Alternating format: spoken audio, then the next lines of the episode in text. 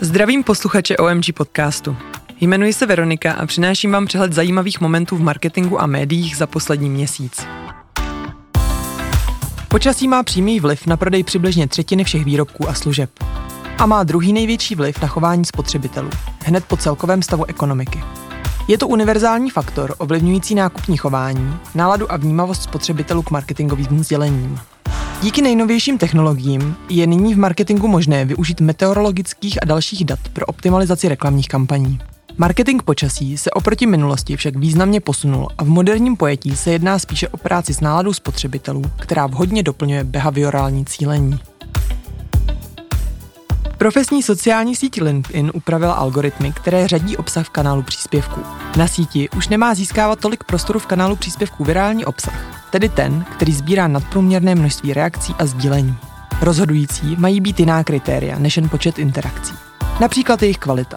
Takže jednoslovné či jednoobrázkové komentáře už nikomu k přechytračení algoritmu nepomohou.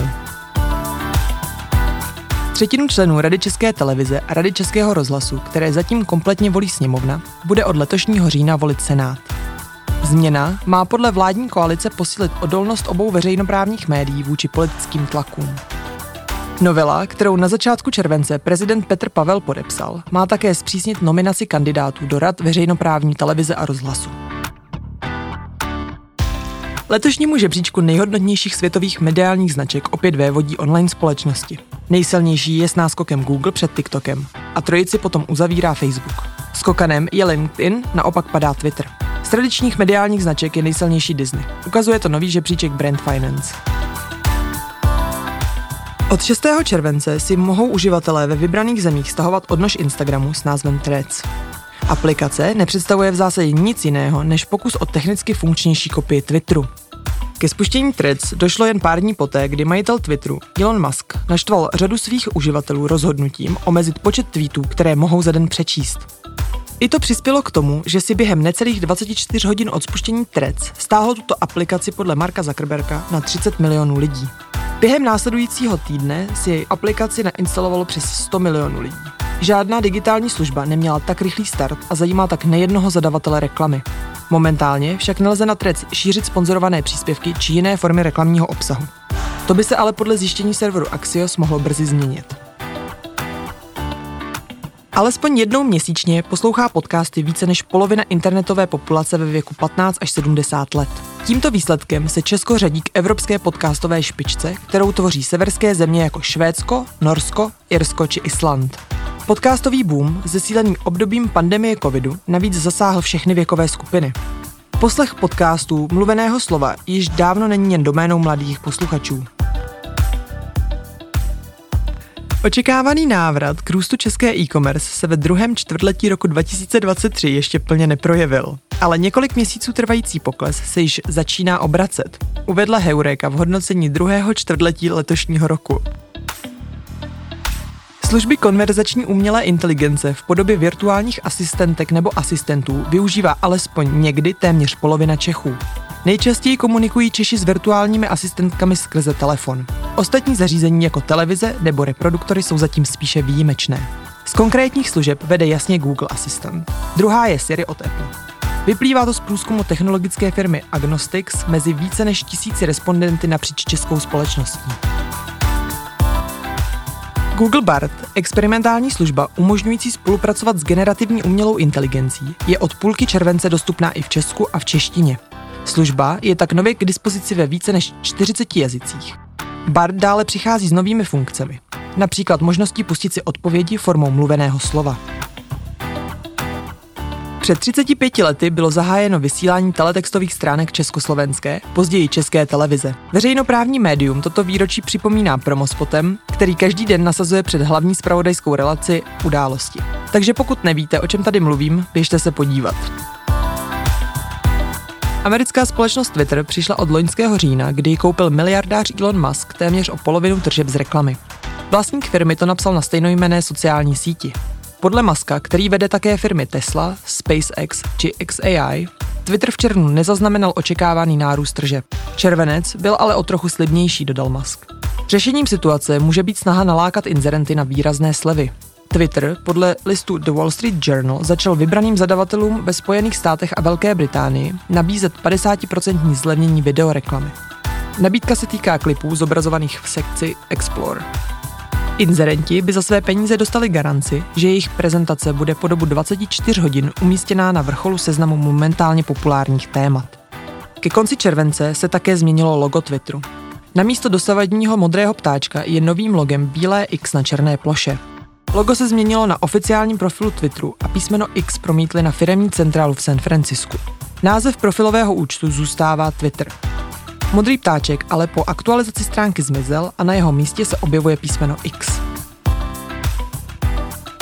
Provozovatel služby Netflix upouští od své nejlevnější verze streamování bez reklam, Netflix Basic. Zatím se to týká USA a Velké Británie. Před měsícem se tak stalo v Kanadě. V nabídce zůstává standardní a prémiová nabídka bez reklam. Důvodem je snaha Netflixu podpořit zákazníky, aby si předplatili levnější verzi s reklamou. Vyplynulo to z informací, které firma oznámila při příležitosti zveřejnění výsledku za druhé čtvrtletí letošního roku. Vnímání významu výuky mediální výchovy v prostředí českých škol vzrostlo. Za důležité jej považuje naprostá většina ředitelů i samotných vyučujících mediální výchovy. Jednotná koordinace na úrovni školy a podpora státu k rozvoji mediální gramotnosti ale chybí. Polovina vyučujících hodnotí své kompetence v této oblasti pouze na úrovni mírně pokročilé, čtvrtina se považuje za začátečníky a jen třetina vyučujících mediální výchovy se zúčastnila vzdělávací akce zaměřené na související témata. Tyto skutečnosti vyplynuly z průzkumu stavu mediálního vzdělávání na základních a středních školách, který pro vzdělávací program Jeden svět na školách společnosti Člověk v tísni realizoval STEM, Ústav empirických výzkumů. Sociální síť TikTok opatrně vykročila do světa audia a placeného obsahu a tím pravděpodobně získá ještě větší popkulturní vliv než do posud. Tento týden začala být hudební aplikace TikTok Music dostupná v dalších částech světa. Nově je k dispozici uživatelům v Austrálii, Mexiku a Singapuru. Před dvěma týdny si ji mohli začít stahovat někteří obyvatelé Brazílie a Indonésie. Mluvčí firmy podle serveru TechCrunch nevylučuje nasazení aplikace i na dalších trzích. Minulý rok si TikTok zaregistroval ochranou známku pro koncept TikTok Music ve Spojených státech. Podobně jako populární hudební aplikace Spotify nebude zadarmo ani TikTok Music. Měsíc předplatného má stát kolem 8 amerických dolarů. Bezplatná alternativa TikTok Music k dispozici není. Udržitelnost se stává stěžením tématem při komunikaci produktů a služeb. Pro marketéry je ale stále obtížnější vyhnout se pasti zvané greenwashing. To je praktika, kdy se firma nebo její produkty či služby neoprávněně prezentují jako ekologicky či udržitelně orientované. Taková zavádějící komunikace může vést ke ztrátě důvěry zákazníků a poškození pověsti firmy či značky. Specialisté na komunikaci tak musí být stále v obraze ohledně měnícího se legislativního rámce. Evropská unie přichází s novou legislativou ke komunikaci udržitelnosti, tudíž je klíčové přizpůsobit se aktuálním požadavkům. V článku pod podcastem, který problematiku schrnuje, najdete odkaz na webinář o greenwashingu, který je vám k dispozici zdarma. Tuzemská profesní vydavatelská asociace Unie vydavatelů se připojila k dopisu evropských vydavatelů a národních vydavatelských asociací zemí EU Evropskému parlamentu a Radě EU. V němž vyzývá k úpravám návrhu Evropského zákona o svobodě médií před jeho finálním projednáváním. Stejně jako další evropské vydavatelské asociace požaduje, aby Evropský zákon o svobodě médií odpovídal svému názvu. Některá ustanovení výchozího návrhu, i když jsou dobře míněna, by mohla podle vydavatelských organizací zabránit dosažení pluralitního a prosperujícího mediálního prostředí. Pokud se budete chtít o jednotlivých tématech dozvědět víc, odkazy na články a videa najdete v popisku pod tímto podcastem. Pokud byste se s námi chtěli spojit, doporučit hosta nebo se jen podělit o názor, nově nás můžete kontaktovat na e-mailu, který také najdete v popisku. Na další dávku novinek se můžete těšit za měsíc.